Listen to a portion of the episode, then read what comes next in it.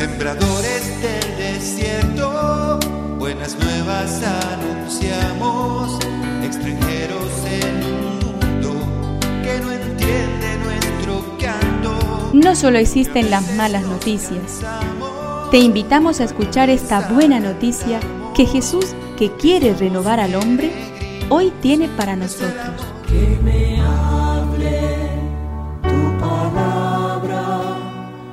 Necesito hoy, Señor, de tu alimento. Hoy en todo el mundo se escuchará esta palabra. Juan 21 del 15 al 19. Habiéndose Jesús aparecido a sus discípulos, cuando terminaron de comer, dijo a Simón Pedro, Simón, hijo de Juan, ¿me amas más que estos? Él le respondió, Sí, Señor, tú sabes que te quiero. Jesús le dijo, Apacienta mis corderos. Le volvió a decir por segunda vez, Simón, hijo de Juan, ¿me amas? Él le respondió, Sí, Señor, sabes que te quiero. Jesús le dijo, Apacienta mis ovejas. Le preguntó por tercera vez, Simón, hijo de Juan, ¿me quieres? Pedro se entristeció de que por tercera vez le preguntara si lo quería, y le dijo, Señor, tú lo sabes todo, sabes que te quiero. Jesús le dijo, apacienta mis ovejas.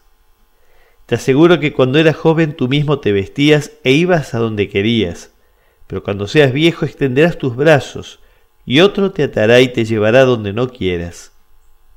De esta manera indicaba con qué muerte Pedro debía glorificar a Dios. Y después de hablar así le dijo, sígueme.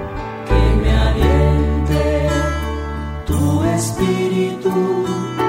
Necesito que me llenes de valor. La respuesta de Pedro, Señor, tú lo sabes todo, sabes que te quiero, puede convertirse en nuestra propia oración.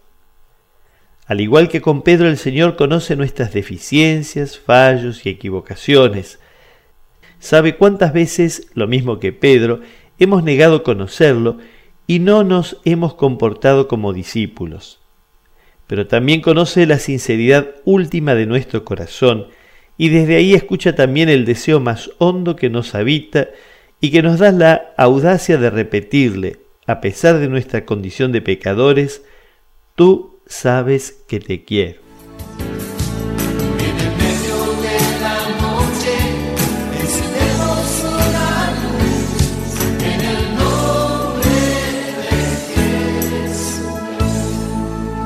Es una contribución de la parroquia catedral para este tiempo en que Dios quiere renovar a su pueblo.